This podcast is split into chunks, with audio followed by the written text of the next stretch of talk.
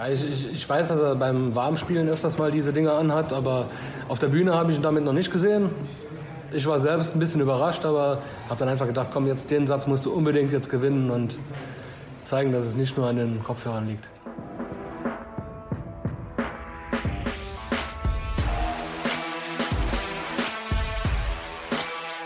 Hier ist Checkout, der Darts Podcast mit Kevin Schulte und Christian Rüdiger. Hallo und herzlich willkommen. Ihr habt ihn gehört. Gabriel, der German Giant Clemens. Er zieht durch einen 5 zu 1 Sieg über den Weltranglisten ersten Gavin Price ins Halbfinale der PDC Darts Weltmeisterschaft 2023 an. Hier ist Checkout der Darts Podcast am Abend des 01.01.2023, beziehungsweise ist mittlerweile selbst in London der zweite erste schon angebrochen. Ein historischer Abend, ein frohes neues Jahr in die Runde und natürlich an Podcastpartner Christian Rüdiger. Hi. Hallo Kevin, ich grüße dich. Checkout der Darts Podcast, powered by Sport 1. Gibt es, äh, wo es auch immer Podcasts gibt, auf allen Plattformen und natürlich freuen wir uns ganz besonders an einem Abend wie diesen, diesen Podcast zu machen, diesen täglichen WM-Podcast.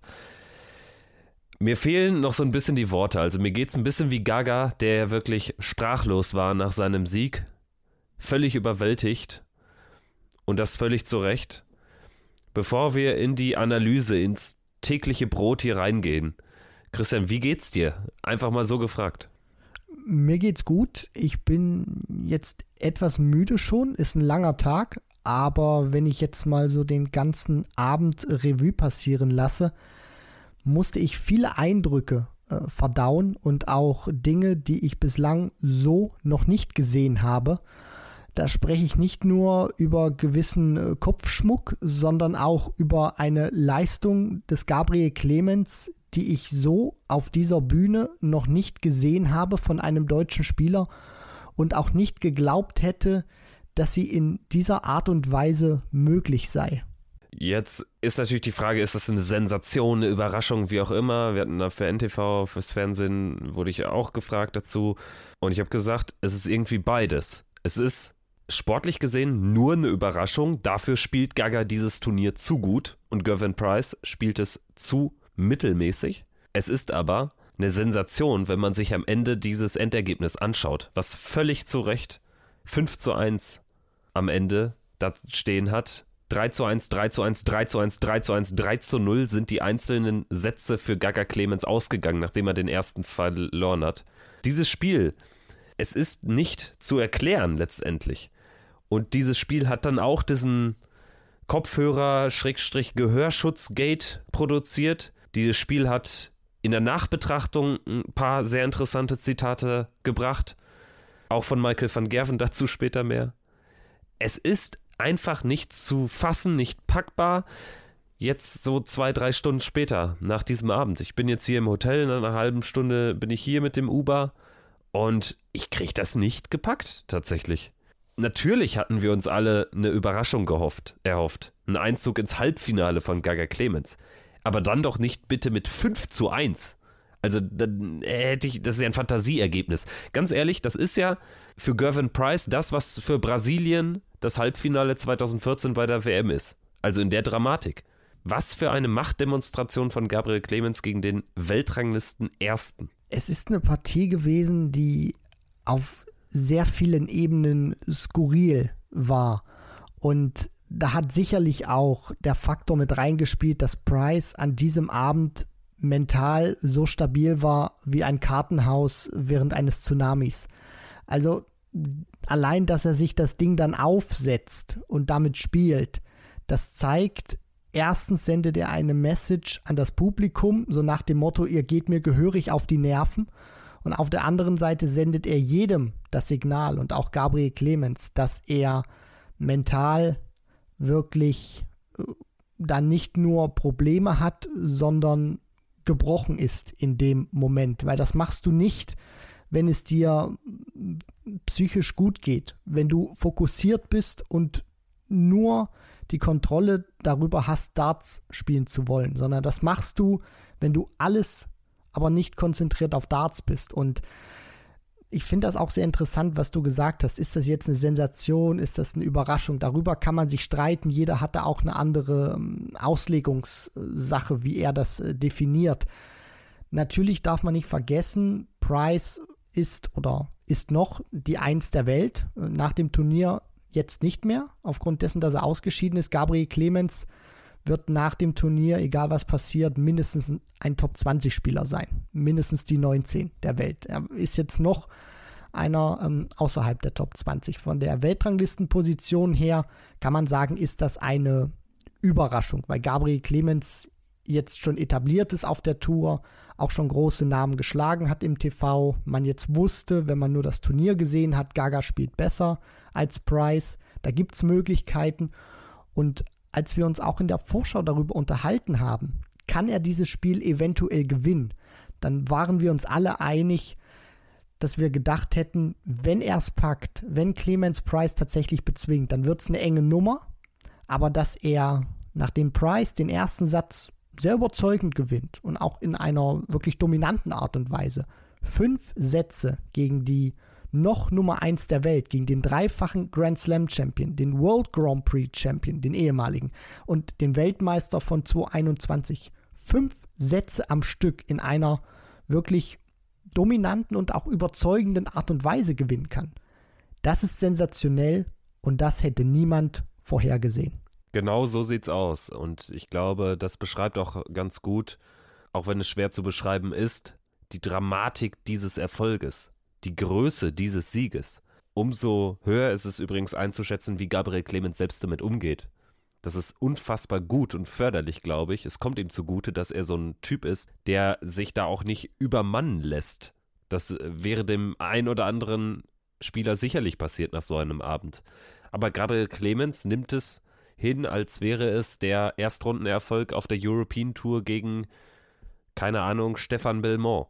Weißt du, was ich meine? Das ist so krass, finde ich. Und das ist, glaube ich, eine ganz große Stärke und die er sich bewahren sollte und auch bewahren wird.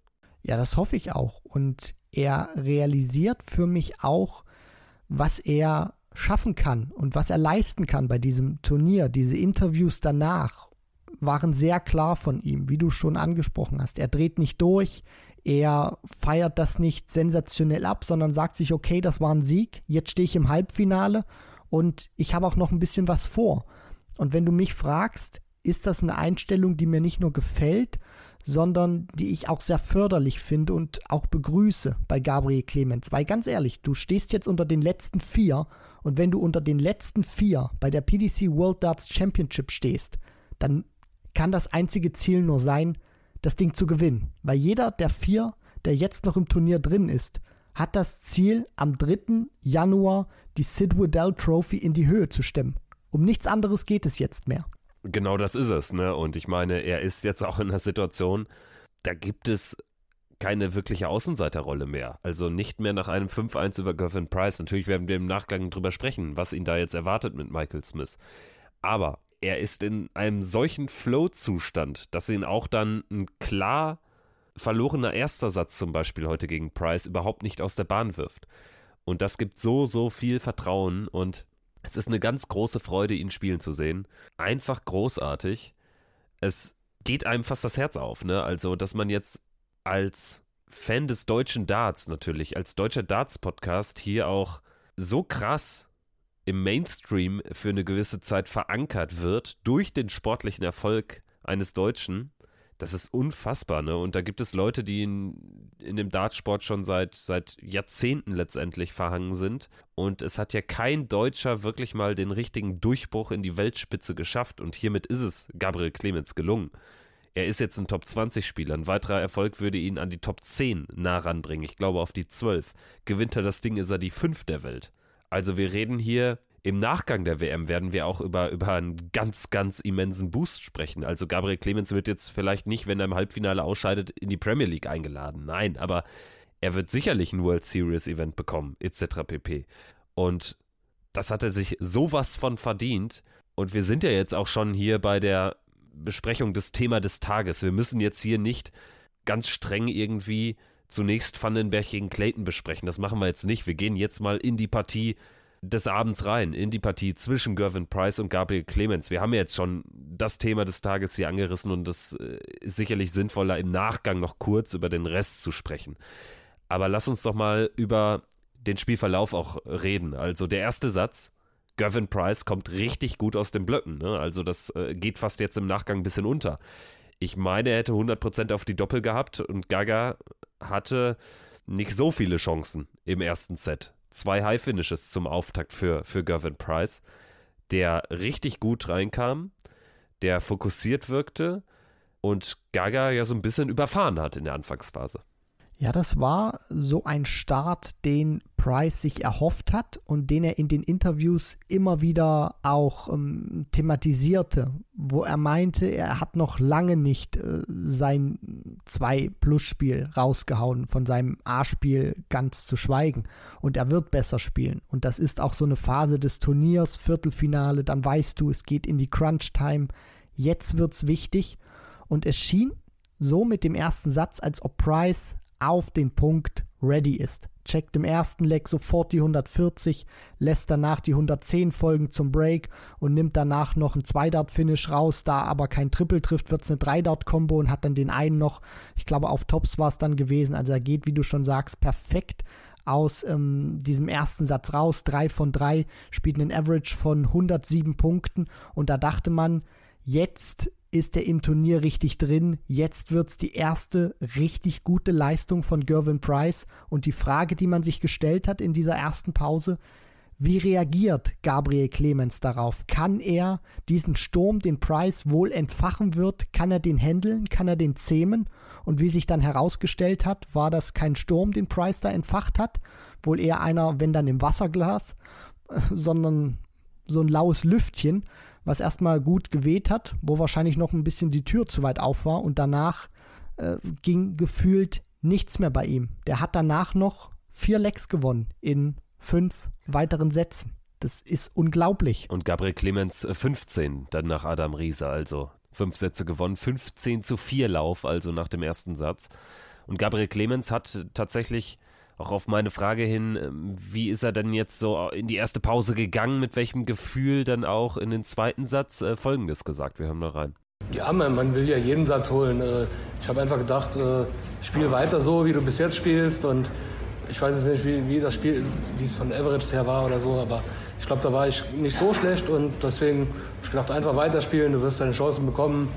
Irgendwann kriegst du zwangsläufig auch Mandat auf Doppel und äh, dann musst du einfach nutzen. Ja, hört man schon so ein bisschen raus, dass er natürlich die Bedeutung oder um die Bedeutung dieses zweiten Satzes wusste, beziehungsweise sich sicherlich äh, vorher äh, ausgemalt hat, mindestens einen der ersten beiden Sätze zu gewinnen. Und ich glaube, wie er den, den zweiten Satz dann auch spielt, das ist dann auch äh, schon direkt ein schönes Statement gewesen. Also ein 13 Data zum 1 zu 0 in den Legs. Dann ähm, hat er Glück, dass Price einiges auslässt, äh, schafft dadurch das Break und äh, wirft dann allerdings einen weiteren 13 Data, also in den entscheidenden Momenten, um Sätze zuzumachen. Ein Decider musste er ja jetzt heute gar nicht spielen, aber um Sätze zuzumachen, war Gabriel Clemens richtig, richtig stark. Das ist wirklich ähm, auch mental ein ganz anderer Gabriel Clemens nochmal geworden mittlerweile.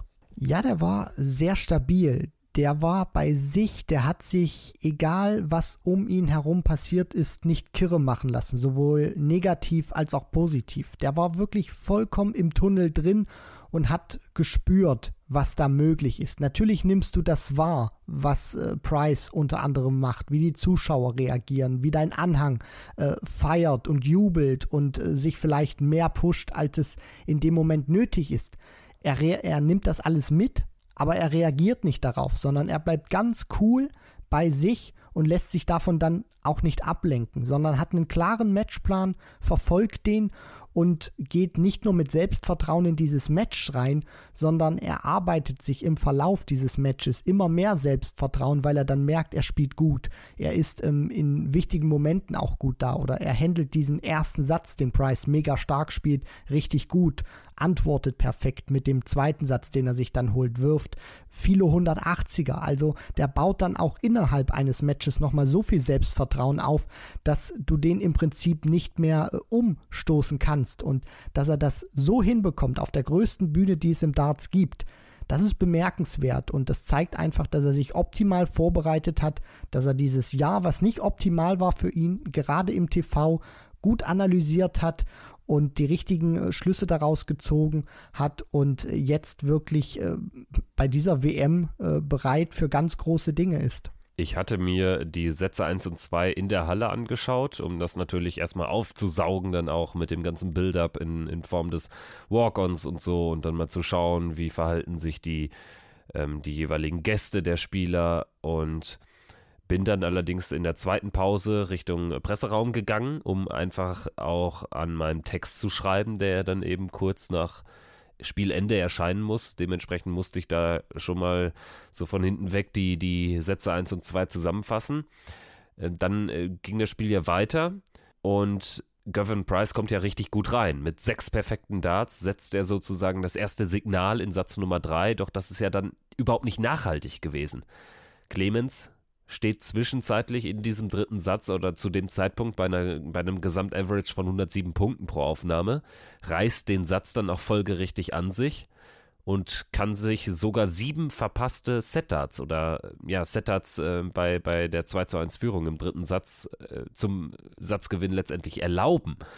Und erst äh, Versuch Nummer 8 bringt dann die Führung. Price hatte eine Chance auf Bullseye. Das musst du dir mal vorstellen. Clemens hat ihn so outgescored, dass Price sieben Setups überlebt und dann erst nur eine Chance bekommt und die auch noch auf Bull. Also das äh, fand ich sehr, sehr interessant. Und am Ende ist die Doppelquote ja von Gaga auch gar nicht so gut. Die ist schlechter als bei, bei den anderen WM-Partien. Aber er hat halt auch im richtigen Moment sich tatsächlich die Zeit gelassen. Dazu habe ich ihn auch gefragt. Ja, das waren oft dann äh, Lecks, wo ich dann wirklich nach neun Darts äh, äh auf 46 Rest oder so stehe und dann, dann habe ich mich wirklich schwer getan. Aber ja, hat funktioniert, also von daher. Ja, Christian, würdest du das auch als mitentscheidend bezeichnen? Also vielleicht Stichwort Timing, dass man natürlich dann auch in einem Leck, wo man sich einen so hohen Vorsprung erspielt, einfach natürlich viel mehr Zeit hat zu checken und dass man dann aber, wenn man eben die Zeit nicht hat, mit einem oder zwei dann auch ähm, das Leck ausmacht. Das ist ja auch etwas, was Gaga jetzt ausgezeichnet hat in dieser Begegnung. Ja, das denke ich schon, weil am Ende kommt es darauf an, dass du das Leck gewinnst, egal wie. Und man darf auch nicht vergessen, das, was du gerade thematisiert hast, wo Gabriel diese vielen Darts da aufs Doppel auslässt, war das vom Scoring her phänomenal. Und er hat dann die Möglichkeit gehabt, sich diese Zeit in Anführungszeichen auch mal zu gönnen, weil Price eben nicht mitgekommen ist.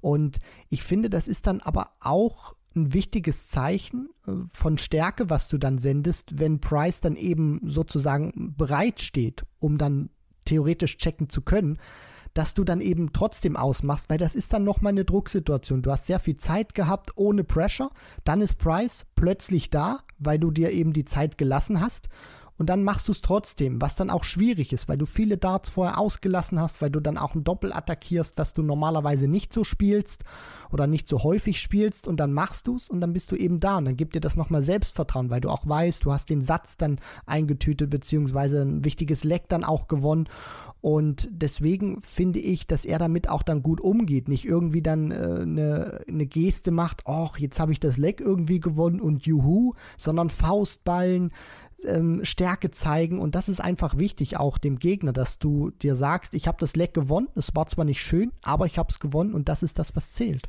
Ja, und Gabriel Clemens wusste in diesem Moment, dass er das Spiel umgedreht hat. Nach diesem unfassbaren Start von Price mit 15, 12, 15 Darts, also 42 Darts insgesamt nur um den Satz zu gewinnen, in Satz Nummer 1, war Gabriel Clemens auf einmal der bessere Spieler. Und Price's Average ist ja wirklich dann abgerauscht in der Phase. Also er ist dann eben von den 100 immer weiter weggekommen und äh, Gaga wurde immer besser und hat ja dann auch den vierten Satz gewonnen. Und ich glaube, in der Phase war es auch natürlich gut, dass zwischen Satz 3 und 4 keine Pause ist. Definitiv, weil du als Spieler auch irgendwann spürst, wie dieses Match verlaufen wird, beziehungsweise in welche Richtung es geht. Gabriel hat gespürt nach diesem ersten Satz, als er sich dann auch den ähm, zweiten holen konnte zum 1 zu 1, dann geht er mit 2 zu 1, setzen in, in Führung.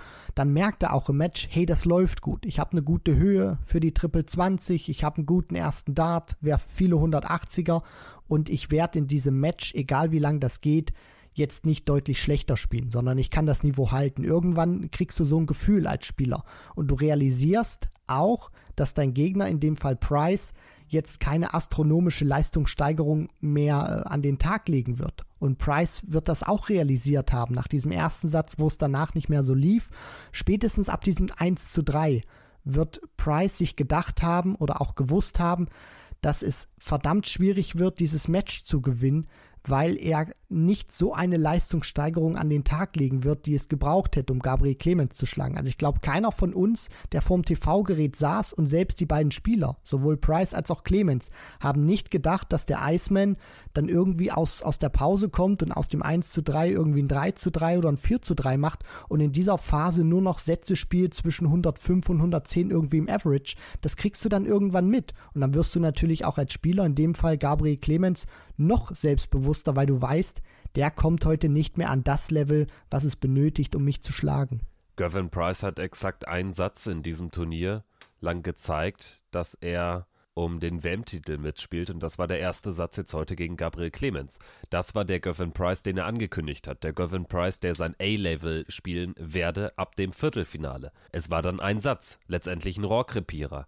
Und Plötzlich steht es 3-1 für Gaga, der ja auch in Satz 4, genau wie im Satz zuvor, zwischenzeitlich wieder einiges gestreut hat auf die Doppel, aber dann immer noch im, Recht, im richtigen Moment das Leck zumachen konnte, weil er wieder im Vorfeld mit den First Nine letztendlich äh, Gavin Price hat outgescored. Äh, ne? Also das war ja wirklich von der Scoring Power richtig, richtig gut. Es war am Ende sogar ein wahnsinnig kurzes Match ne, für die Distanz First to Five Sets in einem WM-Viertelfinale.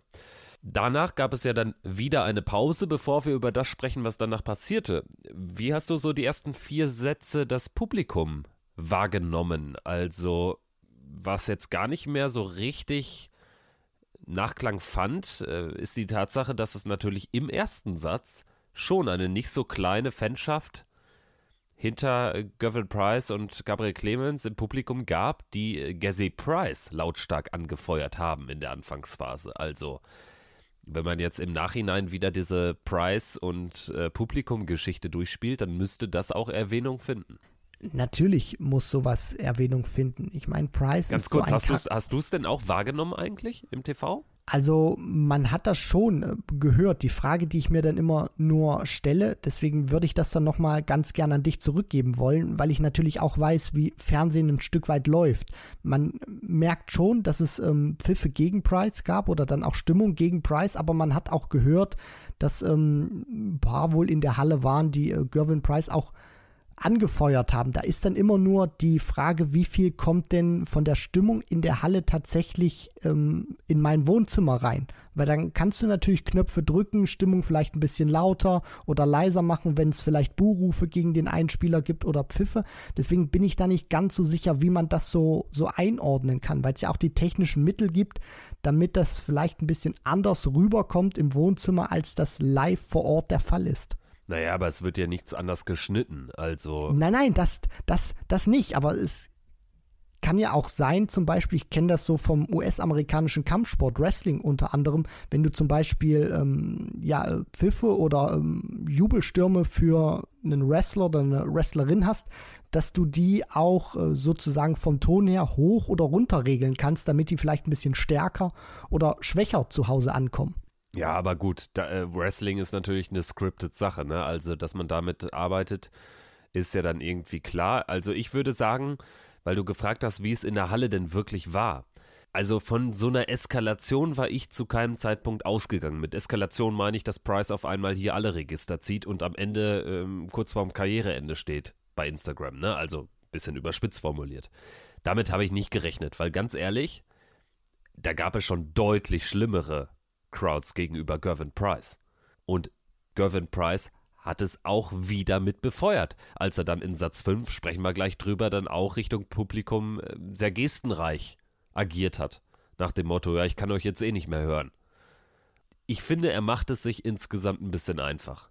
Also jetzt hier wieder so zu tun und dann tatsächlich dann auf einmal mit diesem Gehör, mit dem Gehörschutz zu kommen, völlig out of order, wenn, wenn du mich fragst. Das ist kein Maß mehr, weißt du, das ist kein Maß mehr zu dem, was passiert ist.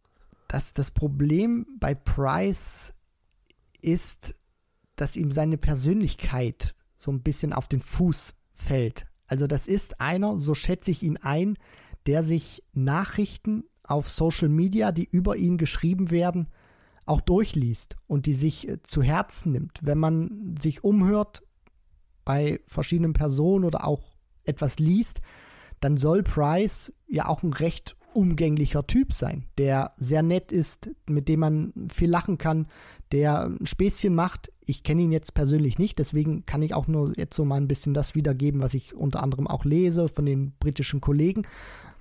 So, und jetzt kommst du natürlich auch an den Punkt, wo Price seit Jahren immer wieder mit Pfiffen, Buchrufen, aber auch Hass im Netz äh, kämpfen muss, die auch teilweise wirklich sehr unter der, unter der Gürtellinie sind. Auf der anderen Seite, und das ist ebenso, provoziert er auch seit vielen Jahren. Das kann durch Interviews sein, das kann durch äh, Gesten sein, die er Richtung Publikum macht. Ähm, dass er zum Beispiel immer wieder zeigt, ja, äh, ich höre euch gar nicht oder ihr könnt so laut pfeifen oder buhen, wie ihr wollt, ich spiele trotzdem meine besten Darts und ich gewinne.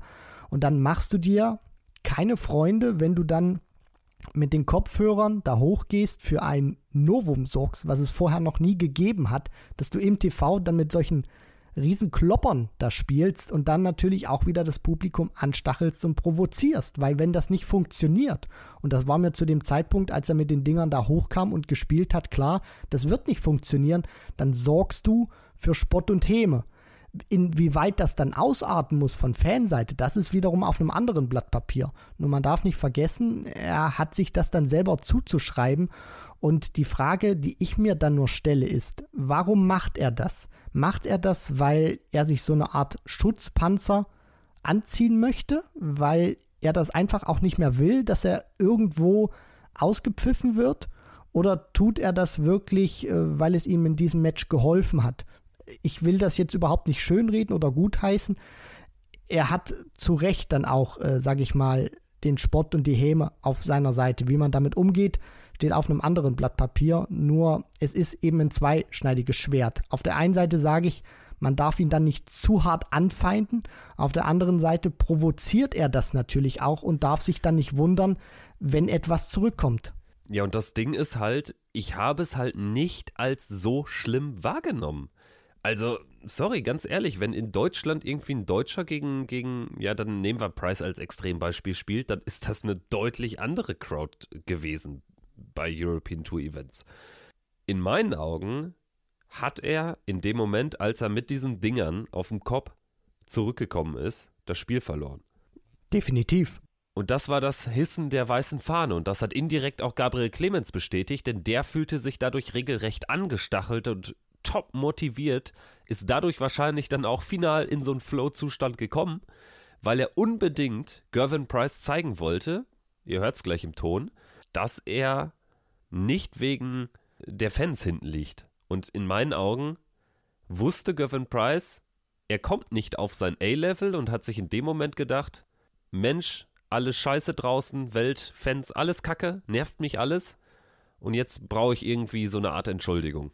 Also für mich ist es hart gesprochen einfach das Vorbauen für die Niederlage gewesen, um da irgendwie einen anderen Reizpunkt nochmal zu setzen und irgendwie andere dafür verantwortlich zu machen. Und seine Reaktion hinter, hinterher bei Instagram in der Story ist auch so nach dem Motto, ähm, ich habe eigentlich, ich bin der viel, viel bessere Spieler und hätte eigentlich gewonnen, wenn ihr ruhig seid oder wenn wir hier in, äh, keine Ahnung, in äh, Barnsley äh, vor leer, leeren Rängen behind closed door spielen. Also ich finde, das ist so eine Bankrotterklärung gewesen von seinen mentalen Fähigkeiten, dass es mich am Ende wirklich freut, dass Gaga da auch so krass nochmal angezogen hat in den letzten beiden Sätzen. Was mich an der ganzen Sache auch verwundert, ist die Tatsache, weshalb er das macht. Und ich hatte jetzt auch ein bisschen Zeit, darüber nachzudenken, zwischen dem Match oder auch zwischen dem Ende dieser Session, nachdem Van Gerven Doby zu Ende war, und dieser Aufnahme, weil das hat schon sehr hohe Wellen auch geschlagen, was äh, Gervin Price da jetzt gemacht hat, warum er sich diese Kopfhörer setzt. Es war wahrscheinlich äh, dieser Versuch, was du auch gesagt hast, alles irgendwie auszublenden, dass er an einem mentalen Breaking Point war, wo er gesagt hat, ich komme hier nicht mehr weiter. Ich würde vielleicht auch am liebsten gar nicht mehr weiterspielen, nur ich muss irgendwie und ich versuche irgendwie was zu machen, um einfach nur bei mir selber zu sein. Dass mich alle da draußen in Ruhe lassen. Ich meine, mit diesen Kopfhörern hat er jetzt den Spott und die Häme, klar. Und da werden sich auch viele darüber äh, kaputt lachen und ähm, werden äh, ihre lustigen Geschichten daraus machen. Kann man alles tun, ähm, solange das immer noch im Rahmen bleibt. Also den Hass und den äh, wirklich abgrundtiefen Hass teilweise, den man dann auch über ihn liest, den hat er nicht verdient. Soweit gehe ich wirklich, weil er ist auch ein Mensch und wie wir alle anderen auch. Und er ist jetzt, äh, so wie ich das schon mal thematisierte, jetzt auch keiner, der irgendwie äh, äh, gesellschaftlich äh, nur auf sich selber achtet. Ich frage mich dann trotzdem immer bei, bei Price, ist das ähm, oder anders formuliert, wie sehr lässt er das wirklich an sich ran? Egal, ob da jetzt viel oder wenig war. Es scheint ihn ja wirklich mehr und mehr zu stören, dass immer etwas gegen ihn ist. Und da stellt sich mir dann nur die Frage, ob er die ja Liebe oder zumindest Leidenschaft zum Darts immer weiter verliert und er sich dann auch vielleicht irgendwann mal sagt in, in einem ganz tiefen Moment, Leute, wisst ihr was? Ich pack das alles beiseite und äh, verziehe mich aus dem Dart, so wie er das bei Social Media jetzt gepostet hat, wo man wieder abwarten muss, wo ich ihm auch raten würde, lass mal bitte die Finger vom Telefon nach solchen Niederlagen oder solchen Matches und tweete vielleicht was mit einem Tag Abstand. Aber es hat schon große Wellen geschlagen. Sky Sports hat diesen Tweet zum Beispiel äh, thematisiert, mitten in der Sendung. Äh, Matthew Edgar, ein ehemaliger ähm, Tourcard-Holder, hat auch gesagt, Price hat jetzt nicht zum ersten Mal so einen Rücktritt angedeutet, sondern das häuft sich jetzt ein bisschen frequentierter. Phil Bars hat gesagt, dass die Leute mit ihrem Verhalten Price auch immer mehr in so eine Richtung schubsen, dass er dann Wie irgendwann bitte? sagt, Der, Ja? der, er hat gesagt, dass Price in eine Richtung geschubst wird. auf Twitter. Warte, ich kann es dir sogar noch mal ähm, direkt vorlesen. Und zwar hieß das, also für alle, die jetzt Phil Bars nicht kennen, das ist ein ähm, britischer äh, Darts-Journalist. Der hatte dann geschrieben auf seiner Seite, genau.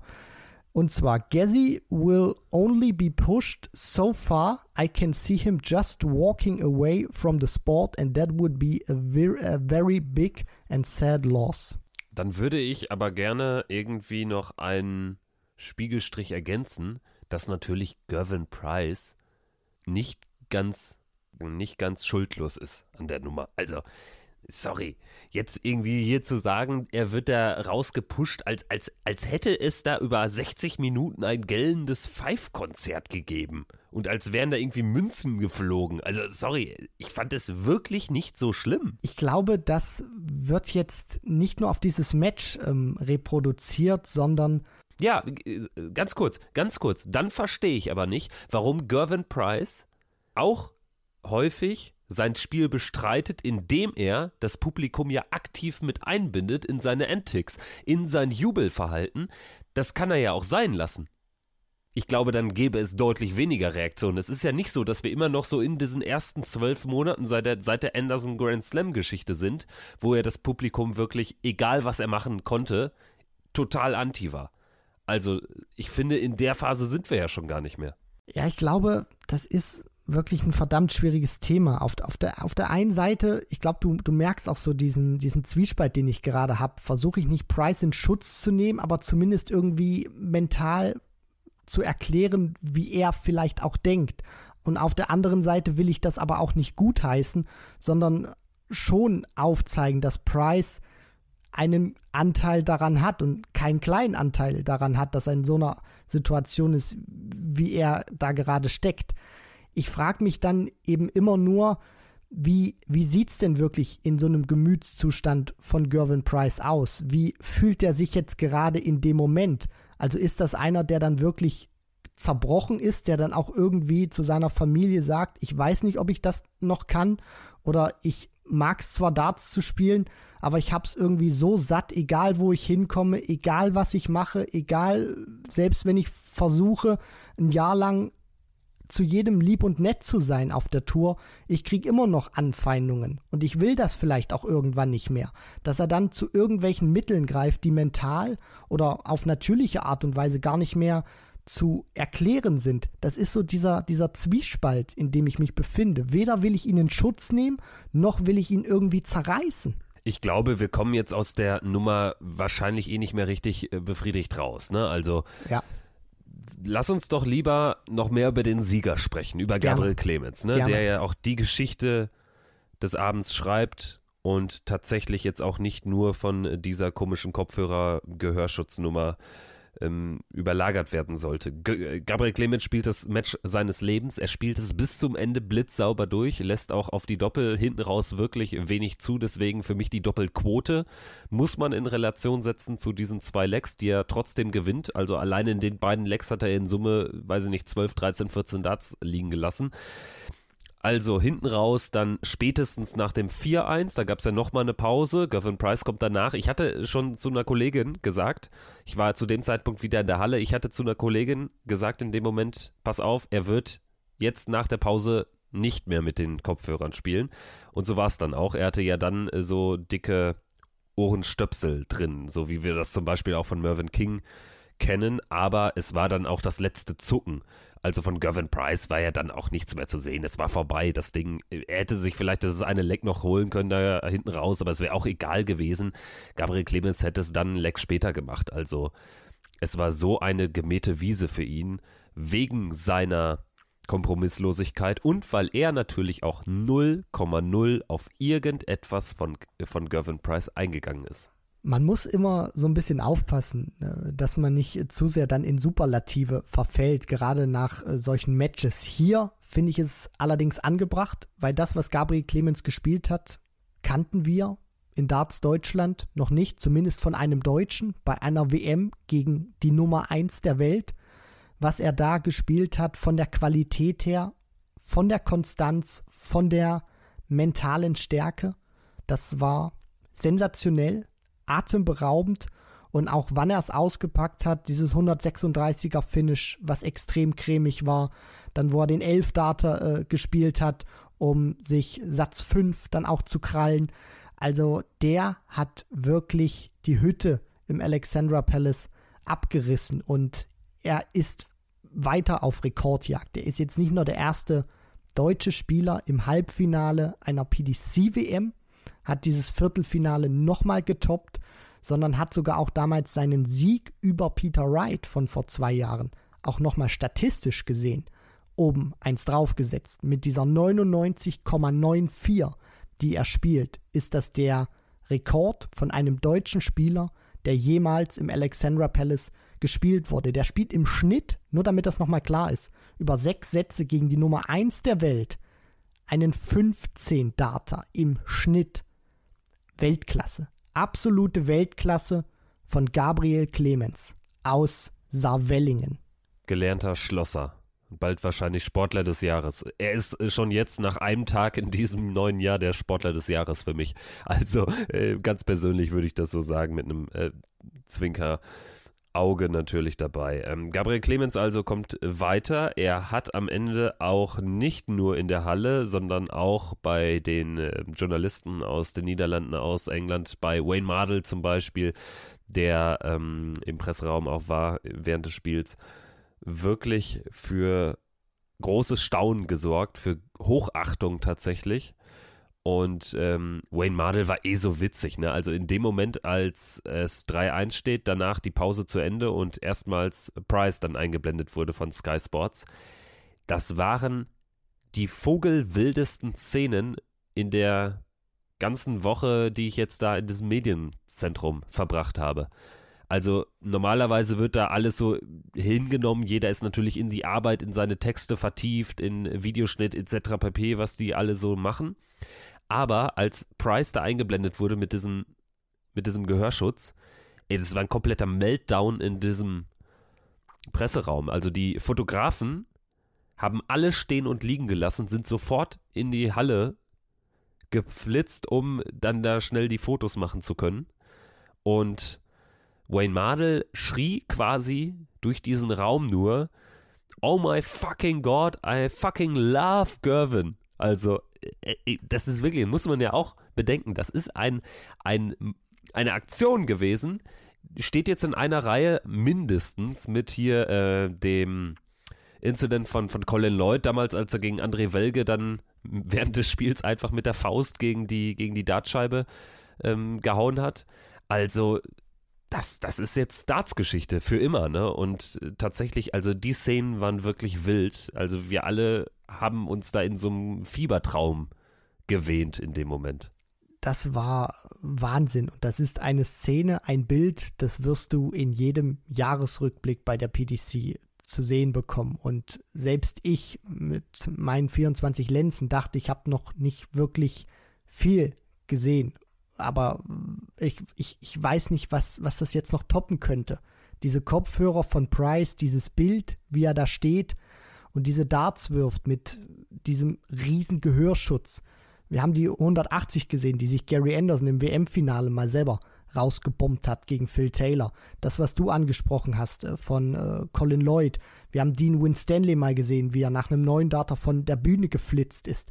Äh, wir haben gesehen, dass Paul Higgins, glaube ich, mal zwischen Wes Newton und Crystal Reyes äh, mal dieses äh, letzte Leg nochmal neu starten musste, weil er da irgendwas vergessen hatte anzusagen also das ist einfach sensationell, dass Price da jetzt nochmal vom Bild her so eine neue Szene ähm, geschaffen hat. Und bei Wayne Mardell würde mich vielleicht noch mal kurz interessieren, ob er danach noch irgendwas erzählt hat, weil ich habe auf Social Media gesehen, dass Wayne Mardell bei den UK Open müsste es mal gewesen sein, ist schon ein paar Jährchen her, ähm, mal auf einem Nebenboard mal mit einem Tuch auf dem Kopf gespielt hat. Okay. Ja? Auch nicht schlecht, aber äh, auf der WM-Bühne hat er sich es nicht getraut. Naja. Nee. Aber äh, es ist, es, also dieser Abend, wir können jetzt noch drei Stunden drüber sprechen. Ich, also was, was ich äh, gerne noch mit euch teilen möchte, ist eine Story jetzt in meinem Uber. Bin da mit einem äh, coolen Typen gefahren. Ein, ähm, 40-jähriger Brite, der seit 20 Jahren in London lebt und vorher also ähm, äh, aus Pakistan hierher äh, gekommen ist und ähm, er hat mit mir dann auch generell über Sport gesprochen, über Hockey in Pakistan. Irgendwann kamen wir dann da auf, auf Starts, weil er mich von dort ja abgeholt hatte und ja, dann kamen wir zu der Erkenntnis, weil ich habe ihm das dann erklärt. Er kannte sich mit Darts nicht aus. Ich habe ihm erklärt, äh, first time German reached the semifinals of the World Darts Championship. Und ähm, ja, dann meinte er, äh, mega Story, so nach dem Motto Außenseiter wie Marokko bei der Fußball-WM. Und ich finde, das äh, beschreibt es ganz gut. Also Gabriel Clemens hat hier Widerständen getrotzt und hier wirklich auch über Mentalität dann ähm, das Halbfinale klargemacht.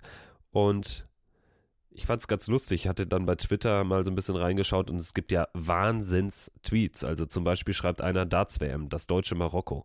Ähm, oder will, dass Gabriel Clemens Weltmeister wird und Frank Buschmann bei dessen Rückkehr auf dem Flughafen Saarbrücken Gabriel Clemens betritt deutschen Boden ins Mikro schreit. Oder ich habe noch einen. Wenn er ins Finale kommt, erwarte ich, dass der Kanzler einfliegt. Olaf Scholz dann im übergroßen Gaga-Trikot auf einer Bierbank neben ein paar Engländern in Bananenkostüm. Und damit würde ich sagen, haben wir jetzt gute Schlussworte gefunden für diesen 5 zu 1 Sensations-Wahnsinns-Irrsinnssieg von Gabriel Clemens über Gavin Price. Also besser wird es jetzt nicht mehr. Das äh, so, sowohl von der Leistung von Gaga als auch von den Bildern, die du gerade noch äh, beschrieben hast, beziehungsweise dann auch erörtern konntest. Äh, deswegen würde ich sagen, äh, machen wir dann auch weiter und freuen uns auf das Halbfinale. Das Halbfinale von Gabriel Clemens. Gegen den Bully Boy, gegen Michael Smith. Und wir sprechen jetzt einfach mal, wir werfen die Chronologie komplett über den Boden. Lass uns erstmal jetzt über den Halbfinalgegner sprechen. Michael Smith kommt durch gegen Stephen Bunting. Ganz anderes Spiel als das von Gaga. Es war das zweite Spiel am Nachmittag und Michael Smith gewinnt hier höchst glücklich gegen The Bullet. Er darf dieses Spiel eigentlich nicht gewinnen und wenn es normal läuft, heißt das Halbfinale Clemens gegen Bunting.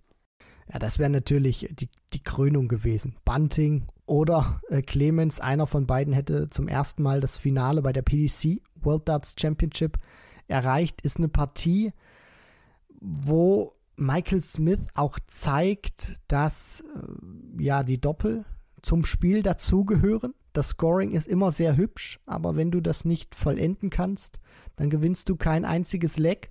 Und Stephen Bunting hat sich wirklich unglaublich äh, schwer getan, diese Doppelfelder zu treffen. Gerade dann auch in Momenten, wo er sich die Lecks schnappen muss. Der Bully Boy ist nie so wirklich warm geworden mit dieser Partie, wirft auch 880er weniger als Bunting. Das ist sehr überraschend, weil er vom Scoring nie so richtig reinkam. Aber Bunting hat eben genau diese Fehler gemacht, die du, die, die du nicht machen darfst. Du bist, du outscorest den Bully Boy im Ellie Pelli und musst dann nur noch in Anführungszeichen auf die Doppel da sein, was normalerweise eine große Stärke ist von Bunting, gerade auf der Doppel 16. Und dann macht er sich das Leben so schwer, obwohl er so gut drin ist in dieser Partie und verliert das Ding am Ende mit 3 zu 5, obwohl er es auch 5 zu 3 oder 5 zu 2 hätte gewinnen können. Ja, Stephen Bunting äh, an den Doppeln gescheitert, die ihn über weite Strecken wirklich getragen haben während der WM. Also was das Scoring betrifft, war das eine weitere blitzsaubere Leistung und tatsächlich war vor allen Dingen der Zwischenstand von 1 zu 4 fast schon grotesk. Ne? Also, dass er dann hinten raus nochmal rankam, hat mich gar nicht so sehr gewundert, weil er einfach nur mal seine Doppel finden musste und er hätte auch locker den achten Satz gewinnen können und dann gehen wir hier über die volle Distanz. Also viel gefehlt hat er nicht. Und ich meine, wir sagen immer wieder, Averages sind nicht alles natürlich. Es kommt auf Timing, auf besondere Momente an in so einem Spiel. Aber über die Distanz ein Spiel zu gewinnen mit 5 zu 3, obwohl du sechs Punkte weniger hast im Average, ist schon sehr, sehr selten. Also, das ist genau das Gap zwischen Price und Clemens und da gewinnt Clemens 5-1. Ne? Also, das ist schon ähm, wirklich ein höchst glücklicher Sieg für den Bully Boy. Ja, das ist so ein Sieg, den du vielleicht auch drin haben musst, der auch nochmal ein kleiner Wake-up-Call sein kann für ihn, dass er jetzt weiß, er muss sich steigern, ansonsten wird er mit so einer Leistung nicht nochmal durchkommen, weil das ist die WM. Viertelfinale hat er jetzt so überstanden, auch mit Hilfe von Buntings Doppelschwäche. Aber wenn Smith jetzt nochmal exakt die gleiche Leistung bringt oder annähernd so eine Leistung, dann wird das nicht reichen, um dann ins Finale einzuziehen, weil Gabriel Clemens ist dann erstens zu stabil übers gesamte Turnier und sowas geht dann auch nicht noch ein zweites Mal gut. Nein, definitiv nicht. Er wird sich steigern müssen gegen Gaga. Ich hatte ihn in weiser Voraussicht schon darauf angesprochen, dass er ja sicherlich äh, jetzt gegen einen weiteren Deutschen ran muss. Am Nachmittag hatte ich ihm das gesagt, also noch Stunden vor dem äh, Spiel zwischen, äh, zwischen Price und äh, Clemens und er hat äh, kurz gelacht. Ich habe nämlich ja natürlich ein Vielleicht noch hinterhergeschoben. Ich wollte mich ja jetzt nicht lächerlich machen, aber ja, hätte ich wahrscheinlich wagen können bei der Deutlichkeit, in der Clemens an einem Abend gewonnen hat. Aber ja, er hat sich folgendermaßen über Gabriel Clemens geäußert. I think Gabby's one of, been one of the better players in the event. I think they put up after his second or third round, he'd won like 32 legs. But out of 32, he did like 24, 15 dart legs on. So he's been playing better than anyone, really. But it's different now. He's never been here, he's never been a German in the quarterfinals. It's how he handles it. And yeah, fair play to him. If he does it, he does it. And it's me and him tomorrow night in the semis. Spannend finde ich halt, dass er ganz klar gesagt hat, also er will die Besten spielen und hat dann nachgeschoben, also er möchte sehr, sehr gerne wieder gegen Gessi spielen, wie im Viertelfinale des Vorjahres. Also so richtig auf der Rechnung hatte er Gaga nicht und ich bin gespannt, wie das jetzt aussieht. Smith gegen Clemens dann äh, das Halbfinale Nummer 1 an diesem 15. Turniertag und ja, da können wir ja gleich auf jeden Fall auch nochmal dann unsere Tipps abgeben, aber soweit soll es das erstmal dann mit der Partie gewesen sein und wir müssen jetzt auch noch über zwei weitere Spiele sprechen. Der Tag hat begonnen mit dem ersten Halbfinaleinzug von Dimitri Vandenberg über Johnny Clayton und ja, es dürfte uns zumindest leicht überrascht hatten, wir haben. Wir hatten ja beide eher Clayton auf dem Zettel. Ja, das ist richtig. Johnny Clayton ist gescheitert an der fehlenden Konstanz, die er nicht über dieses Match, über diese acht Sätze an den Tag legen konnte. Allgemein war diese Anfangsphase, finde ich, sehr komisch gewesen. Also beide bringen ihre ersten beiden Anwurfsätze sehr glatt durch. Einzig und allein äh, Clayton kann im, ähm, ja, kann in seinem zweiten Anwurfset ähm, mal nicht mit 3 zu 0 gewinnen, sondern gibt da ein Leg ab an Vandenberg. Aber bei den Sätzen, die Vandenberg begonnen hat, also den äh, zweiten Satz und den vierten Satz, da hat Clayton insgesamt einen Dart aufs Doppel gehabt und äh, zwischendurch, als er den äh, dritten gewinnt mit einem 105er Average, dann ist er mal wieder äh, richtig stark unterwegs gewesen. Aber der hat zu viele Schwankungen drin gehabt in seinem Match und hinten raus hat dann Dimitri Vandenberg auch so die, die Körner noch ein bisschen besser beisammen gehabt und konnte noch mal ein, zwei Gänge höher schalten. Und allgemein, so fand ich, war das Grundniveau vom Dreammaker höher als das von Clayton, der einfach oftmals dann auch, wenn er Sätze verloren hat, nicht wirklich gut gespielt hat. Und das ist ihm hinten raus auf die Füße gefallen. Das ist schon ein verdienter Sieg, auch mit 5 zu 3, finde ich, für Dimitri Vandenberg. Ja, er hat es wieder stabil gespielt. Also ich hatte ja schon nach seinem Match gegen Ratajski ihm gesagt, ja, Mensch, klar, A-Level noch lange nicht, aber stabil. Und ich habe schon das Gefühl, er hat jetzt nochmal ein bisschen was draufgepackt. Das zeigen ja auch die Statistiken. Das braucht er auch, um jetzt natürlich Johnny Clayton zu schlagen. Und ähm, er hat es da dann auch wirklich in den Anwurfsets gut gespielt. Das haben sie lange beide gut gemacht, aber hinten raus war er dann auf die Doppel so ein bisschen konsequenter. Und ja, also ich habe ihn auch natürlich gefragt, ist es dein größter Sieg in deiner Karriere? Wo rankst du das? Äh, irgendwie so im Umfeld des World Matchplay Triumphs, meinte er dann. Wir hören auch da mal rein. Ja, das sowieso. Äh, in der WM-Halbfinale stehen ist etwas, was ich auch geträumt habe. Dieses Mal hatte ich dann dritte Chance in der Viertelfinale und dann für irgendwelchen Grund dürfte ich es schaffen. Also ich bin sowieso fröhlich. Ich weiß, was ich kann. Ich habe es noch nicht gezeigt, aber ich bleibe kämpfen. Ähm, ich habe gehört, dass mein Scoring in der guten Weg ist. Äh, jetzt, ja, Kopf leer, äh, lecker essen heute, entspannen. Ich brauche sowieso meine Familie. Ich möchte ich wirklich nach dem Gehen die ja, in meine Arme halten. Äh, ich darf auch sagen, dass wir ins Hotel kommen und sagen, okay, wir, wir müssen einen extra Nackt buchen. Das ist wichtig. Also morgen früh muss ich nicht auf 6.45 Uhr aufstehen. Nee, ich darf einfach ausschlafen und das ist so geil. Das heißt, ich habe gute Sachen gemacht in der WM. Ja, und dann ähm, meinte ich halt auch, Mensch, klar, das ist nicht das A-Level, aber so eine Konstanz an den Tag zu legen, das kann ja auch gut sein. Und ich finde, da hat er auch sehr interessant darauf geantwortet. Ja, ja, das ist eigentlich ein Weg, den ich eigentlich noch nicht angeguckt habe. Danke dafür, da hast du auch wieder recht. Äh, ich habe noch nicht mein Bestes gezeigt, aber sogar wenn ich es nicht habe, stehe ich trotzdem im Halbfinale. Also danke dir. Äh, das will ich auch mitnehmen nach morgen und hoffentlich wird es mir auch noch ein bisschen mehr Ruhe geben beim Schlafen gehen heute Abend. Danke wirklich. Ähm, ja, wenn ich dann mal meinen A-Level zeigen würde, was wäre möglich? Fuß auf dem Boden und auf zur nächsten Runde. Äh, es ist oder Chris Doby oder MVG. Egal wem durchkommt, so wie immer, Kopf leer, mein Spiel, meine Vorbereitung, gut schlafen und dann ist alles möglich. Ja, also hat sich quasi bedankt dafür, dass ich ihn darauf mal aufmerksam gemacht hatte. Und äh, ich muss sagen, es war mir nämlich ein Stück weit zu negativ manchmal. Also irgendwie Dimitri Vandenberg in Interviews auch ganz skurril. Ne? Es ist einer der nettesten, die es gibt übrigens. Ne? Der nimmt sich sehr, sehr viel Zeit, beantwortet äh, Fragen auf Englisch, auf Deutsch, auf äh, Flämisch, Wallonisch, Niederländisch, also fünf Sprachen. Das ist äh, wirklich sensationell. Aber er ist manchmal natürlich auch so ein bisschen cringe. Ne? Also Du wirst wahrscheinlich als TV-Zuschauer dieses Interview auf der Bühne mit Sky Sports erlebt haben. Ja, das habe ich gesehen und das ist, äh, um es mal so auszudrücken, immer ein Genuss, ihn am Mikrofon zu haben nach äh, wichtigen Siegen, die er einfahren konnte. Und Dimitri Vandenberg äh, hat den Entertainment-Faktor, spielt gute Darts, gibt gute Interviews nach den Matches. Also er hat ein gutes Gesamtpaket. Jetzt Halbfinale Weltmeisterschaft zum ersten Mal das kann gefährlich werden für die Konkurrenz.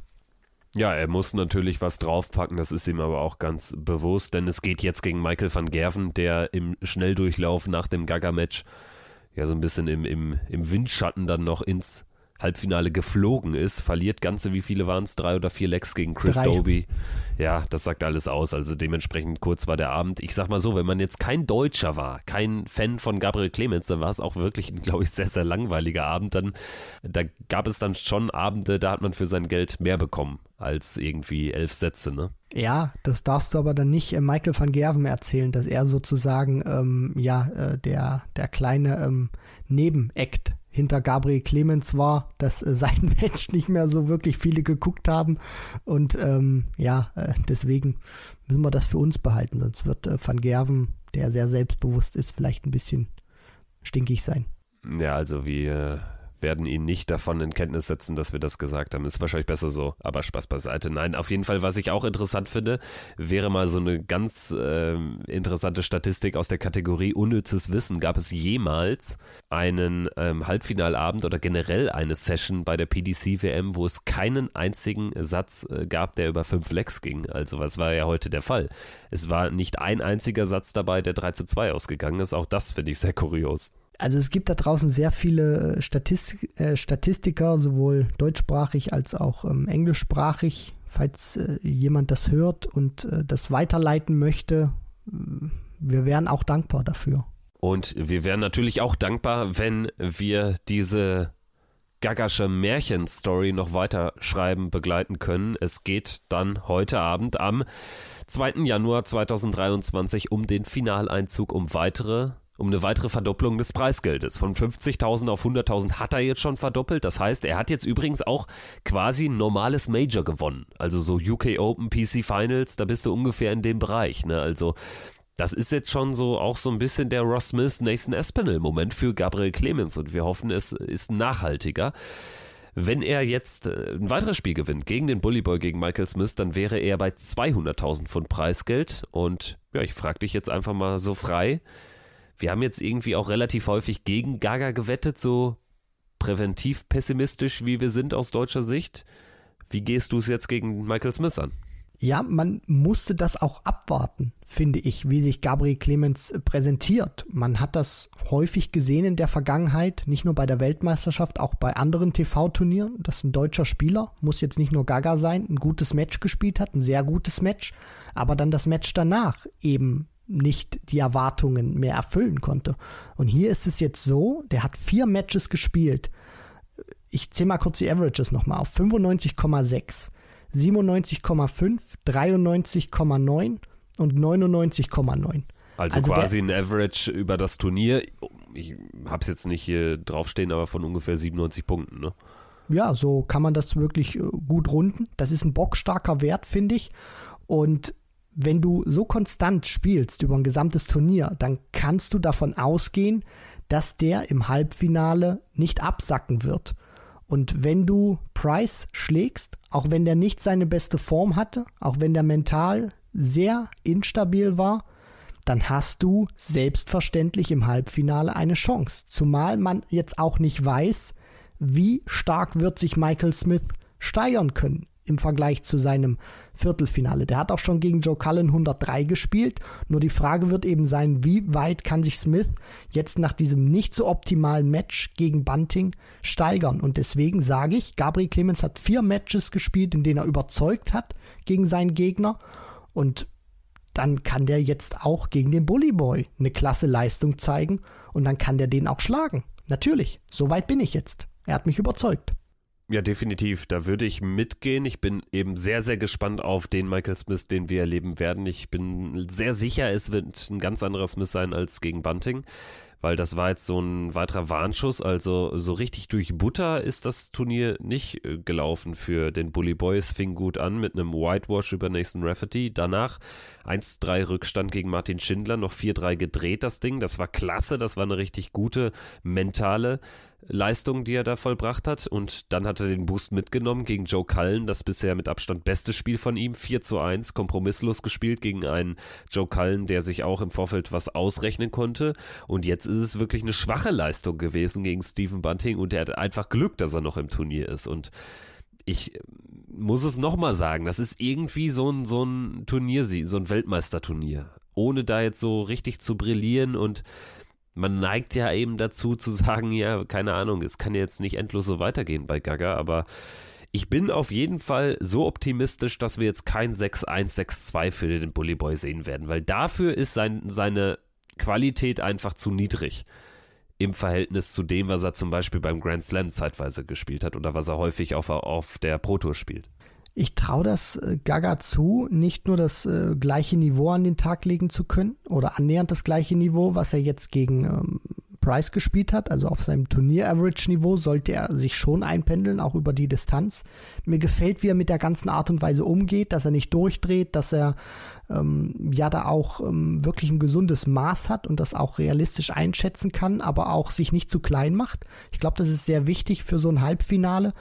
Und was ich auch sehr gefährlich finde für Michael Smith, ist, dass Gabriel sich in so einem Turnier jetzt befindet, wo das eine sehr große Eigendynamik für Gabriel Clemens entwickeln kann. Mir, mir fällt da immer spontan Dimitri Vandenberg beim World Matchplay 2020 ein, als er das gewinnen konnte.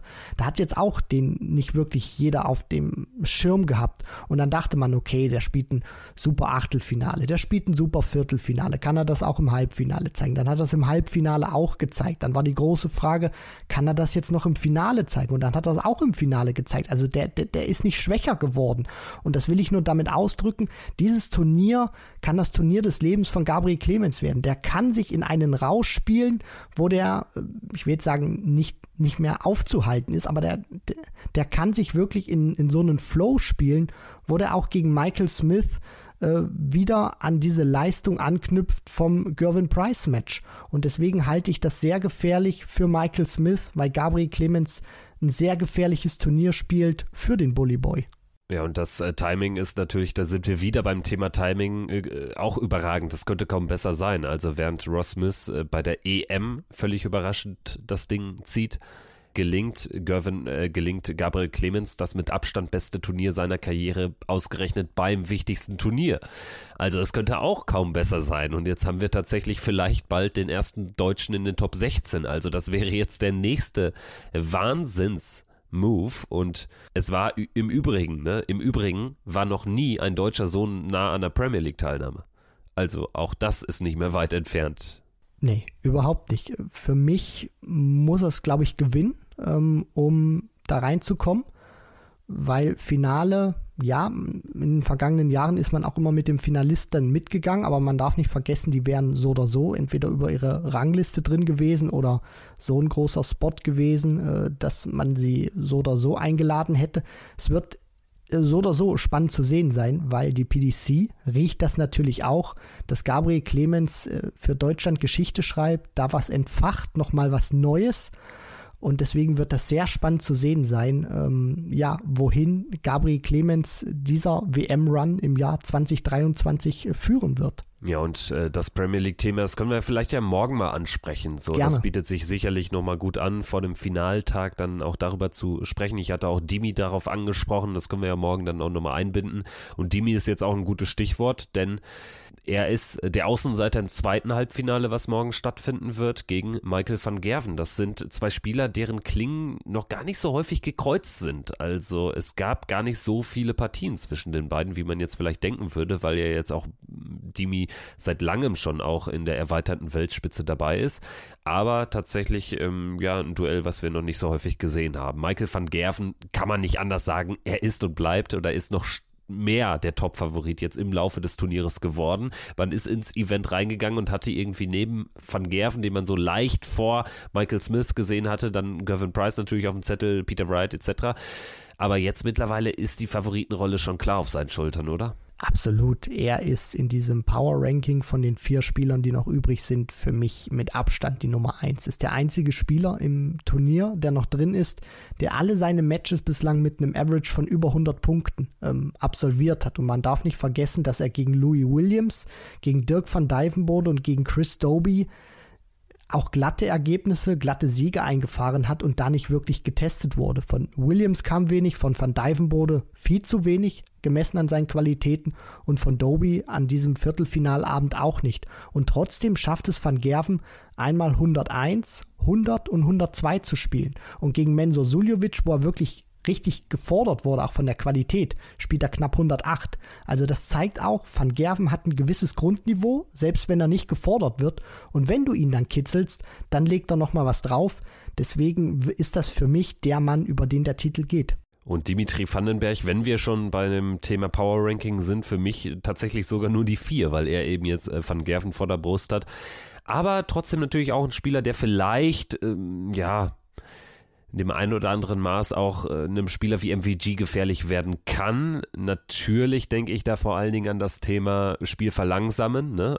Der Rhythmus dürfte Van Gerven eher weniger liegen.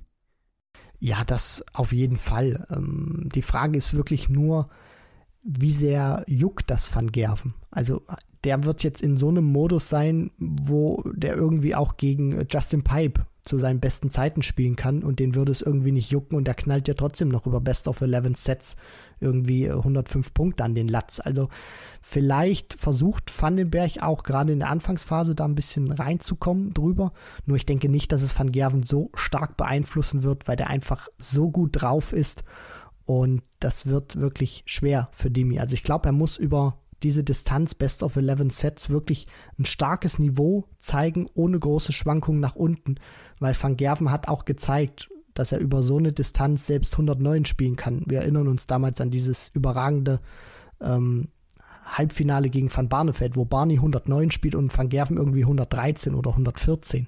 Das war mega. Also Dimi müsste wahrscheinlich, das ist so meine These, auf einen Schnitt von 97, 98 kommen und dann ein gutes Timing haben. Also sprich, irgendwie äh, seine aktuellen 95 nochmal steigern, indem er mal so drei, vier Sätze auch ein Average von über 100 spielt und dann am Ende bei 97, 98 rauskommt. Ich glaube, das braucht er schon. MVG hat jetzt jedes Match mit 100 plus absolviert ich finde, er ist auch nicht mehr so stark am struggeln wie in den letzten zwei Jahren, wo er wirklich dann auf die Doppelfelder viel liegen gelassen hat. Also da nehme ich ihn auch als kompromisslos wahr, auch unter Druck deutlich besser wieder. Also es spricht wirklich sehr, sehr viel für Michael van Gerven bei dieser WM. Aber es spricht auch ein bisschen was für Gabriel Clemens und ich denke, damit können wir es ja abrunden.